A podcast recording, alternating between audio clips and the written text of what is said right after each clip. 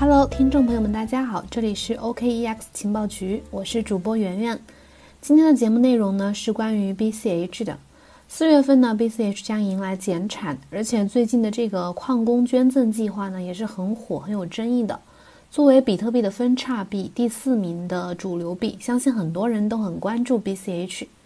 在节目开始之前呢，做一个预告。刚好呢，明天晚上八点，我们也会邀请圈内知名的 KOL、北大经济学博士、BCH 生态的重要支持者昌佑老师来做一期关于 BCH 减半话题的这个语音直播分享。参与方式呢，就是加主播的微信幺七八零幺五七五八七四，再念一遍幺七八零幺五七五八七四。先申请加入我们的粉丝交流群，到时候呢，昌佑老师呢会对 BCH 做一个更详细的解读，大家记得赶快来报名听课哦。好了，下面进入我们今天的节目内容。Coin 三六零最新的数据显示，二零二零年元旦以来，加密货币总市值从最低的一千七百六十八亿美金，增长到了近期的最高值三千零七十七亿美金，涨幅达到了百分之七十四。BCH、ETC 还有 BSV 等这种这些热门的减产币种涨幅更是超过了百分之一百五。币市一个多月的这个热闹，一扫二零一九年后半年这个阴跌带来的阴霾。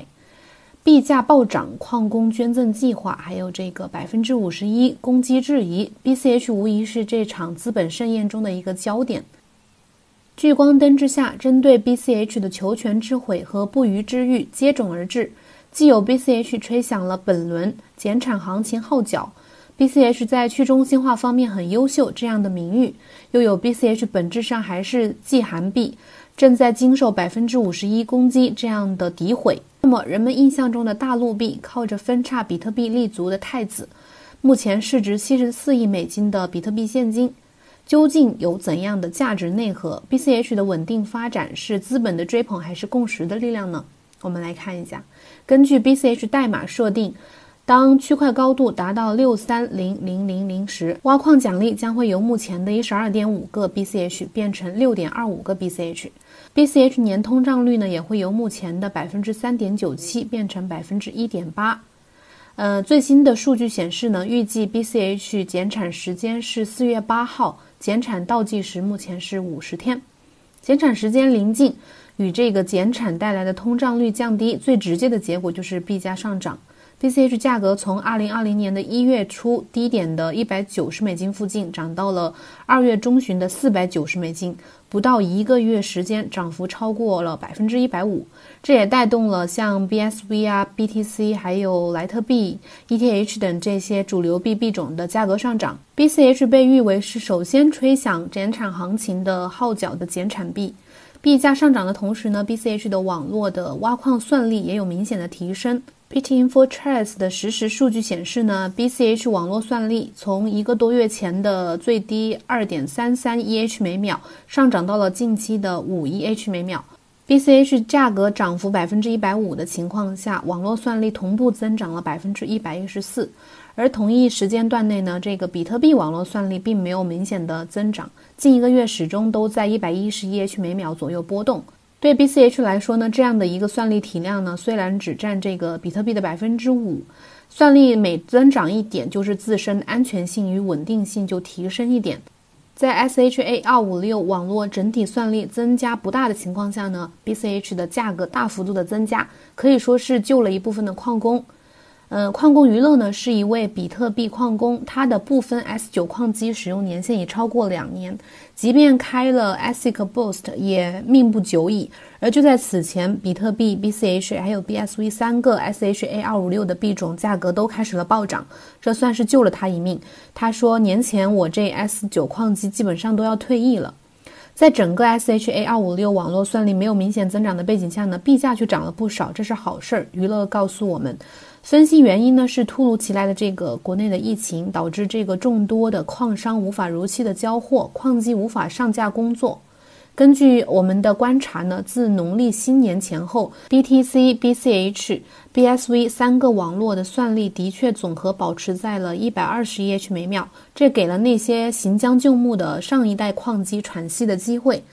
呃，娱乐说这也算是 BCH 减产带动行情的一个间接的利好吧。当然，比特币现金呢作为这个比特币的竞争币，也遭到了不少的质疑。BCH 网络安全呢首当其冲。BCH 减产之后，它的奖励会降低，那么 BCH 的网络还会安全吗？事实上，早在2019年十月初，在法兰克福举办的2019年全球数字矿业峰会上。吴继涵就接受了 Bitcoin.com 这个首席执行官 Stephen rise 的采访。当问及他对这个2020年减产对矿业的影响时，吴继涵就对这个减产对网络安全性影响的看法进行了一个客观的阐述。他说，BCH 要比比特币减产早很多，这就意味着在未来某个时间点，BCH 网络的算力会突然减产。但我不认为这个对网络来说是安全的。吴建涵也认为，百分之五十一的攻击呢，并不是特别让值得人们恐慌的事情。他说，因为有一些人专门监视网络，也就是负责风控的这些技术工人员，黑客们不光要面对网络上的已知算力，还要面对未知算力，所以我不认为这是一个值得被关注的问题。POW 上一直都有这个百分之五十一攻击的问题，但这些年呢，人们越来越不担心这个问题了。即便百分之五十一攻击发生了，也不是加密货币的末日，因为人们总会找到解决问题的办法。刘昌用也持有同样的观点，他说对安全影响也不大。有人耸人听闻的说 BCH 减产会导致百分之五十一的攻击，这是有敌意的。刘昌用呢是知密大学的发起人，重庆工商大学区块链经济研究中心的主任，北大经济学博士，同时也是 BCH 生态的重要支持者。在谈到 BCH 减产后安全问题会不会受到影响时，昌勇老师就认为对安全影响不是很大。POW 的币种呢，只要达到只要算力达到了一定的规模，就比较安全了。BCH 加了这个重组保护，抗击百分之五十一攻击的能力更强一些，更加安全。至于 BCH 减产之后为什么会是安全的呢？昌勇老师给出了自己的解释。现在 BCH 价格是在三千三百元左右，减产之后对算力的安全性呢，也将相当于价格是一千六百五十元的时候。二零一八年十一月，BCH 在价格是六百元左右的时候呢，面临了 CSW 团队的这个真实百分之五十一的算力攻击威胁都没有出过问题，何况是现在。此外呢，BCH 在二零一八年十一月的时候，应对 CSW 的这个攻击威胁，加入了重组保护机制。交易所只需要设置十个确认，就可以不被百分之五十一攻击。因此呢，相比比特币和 BSV 来说呢，BCH 更加安全。总的来说，减产影响不大，对安全性的影响更不需要有任何的担心。这是昌勇老师说的。那么，BCH 减产之后对 BCH 网络的矿工影响又是怎样的呢？BCH 减产对矿工收益的影响也有限。由于 BCH 占整个这个 SHA 二五六的算法币的比例不大，BCH 的减产对矿工收益的影响也不会很大，大概相当于就是 BTC 价格下降百分之二的这个影响。真正影响市场的是比特币的减产，可能会导致短期的一个矿难。常勇老师这么说。作为二零二零年减产币的三大巨头，比特币、BCH、BSV 这三者有什么区别呢？常勇老师说，BCH 的这个方向呢是去中心化的密码货币。他认为这个 BCH 是主流货币中最有可能达成中本聪的初衷的。对于 BSV 回归比特币零点一版本的路线呢，常勇老师认为它的竞争力主要来自三个方面。第一就是赌场老板 CA 的这个资金支持，在熊市中这些外部资金非常稀缺和有效。第二呢，就是有组织的一个专业运作，像 CA 和 Jimmy 在这个金融、政政治和舆论运作方面的经验丰富，对 BSV 呢进行了一个系统的运作。第三就是借 CSW 树立回归经典的一个旗号。在发展不成熟的密码货币社区呢，俘获了一批崇拜中本聪、不满现状又急于成功的人。但是获得这些优势呢，是需要付出巨大的代价的。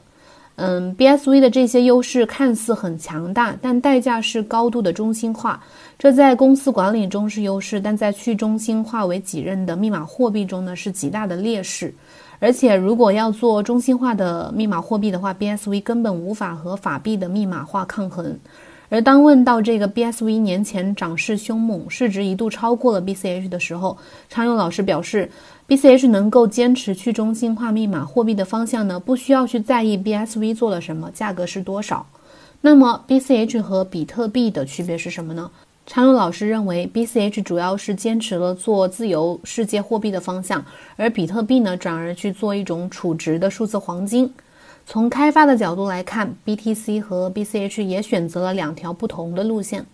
BCH 的开发从一开始就比比特币更加的去中心化，原因就在于 BCH 本来就是因为反对 Core 对这个比特币方向的主导而诞生的，有很多团队试图摆脱这个 Core 的控制，为比特币开发扩容的版本，尽管都失败了，但是当扩容失败，BCH 诞生之后呢，这些团队大多都进入到了 BCH 的开发当中，所以呢，BCH 的开发一直有多个团队的参与。不同时期大概有五到八个之间，即使是在最先开发出八 M 的这个 BCH 版本的 Bitcoin ABC 团队呢，影响力也远远小于 Core 在这个 BTC 中的影响力。在社区影响上呢，受到其他的开发团队、大企业，还有比特，比如像这个比特耶稣和吴继涵等重要人物的制衡，所以 BCH 的去中心化程度远远要高于比特币。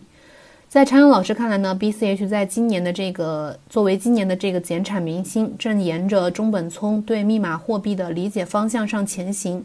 任何新生事物在成为确定性之前呢，都会面临一个毁誉参半的处境。尤其是在当下 BCH 减产在即，社群为此激烈讨论之时，BCH 本质就是既韩币、大陆币这样的认知呢，几乎成为了很多币圈小范围的共识。那么 BCH 是否要接招呢？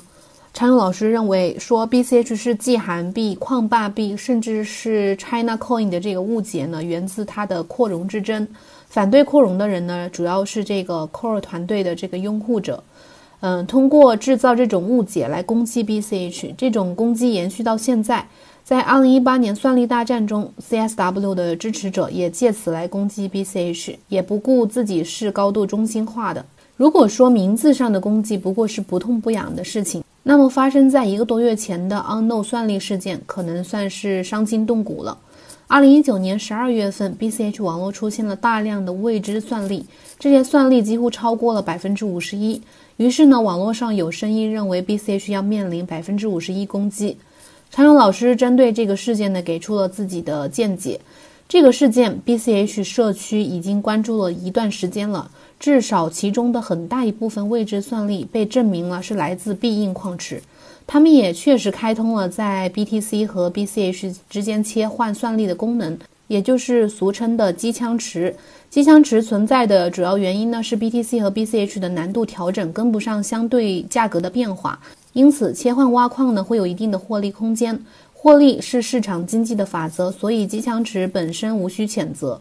为了解决机枪池的问题呢，BCH 早在2017年11月修改了它的难度算法，将难度调整周期从两周改成了十分钟，也就是每一块调整被称为 DAA，使得这个难度调整能够很更快的跟上这个算力的波动，这才保证了自己的存活。BSV 活下来也是靠这个 DAA，尽管他们认为这是错误的，但在昌佑老师看来，这依然是不够的。十分钟的难度调整周期仍然给了机枪池可乘之机，BCH 的十分钟难度调整时间仍然比较长，给了这个机枪池切换算力的盈利空间。虽然没有致命的影响，但是会导致出块时间的波动。对此呢，呃，常勇老师认为，缩短区块时间到一分钟，可以缩短这个机枪池的盈利窗口，减少机枪池的危害。但是这个修改呢，涉及到底层共识，难很难以达成。无论如何，所谓的这个百分之五十一攻击威胁，让 BCH 网络进化出了 DDA 的机制。这些威胁呢，让 BCH 进化出了更多、更加强大的防御防御系统。对 BCH 的毁语誉并没有结束，也不会结束。作为加密领域的投资者和观察者，你我呢，需要做的就是保证不出局。二零一九年上半年，比特币的涨幅超过了其他竞争币，很多人以此为依据，认为当年不扩容是正确的。比特币不应该做支付，而应该做价值存储，做数字黄金。这种认识呢，已经严重冲击到了比特币创立的初衷，危及到了对去中心化密码货币的共识。于是呢，昌佑老师两万多字的长文，名字叫《比特币扩容之争始末》诞生了，跨度超过四年。为大家真实还原了 BTC 分叉乃至后来 BCH 分叉的细节。好了，今天的内容就到此结束了。记得明天来参加 BCH 的直播分享课哦。再重复一遍，参与方式呢就是加主播的微信幺七八零幺五七五八七四，申请进我们的粉丝交流群。直播间呢已经准备就绪了，就等你啦。感谢收听，下期再见。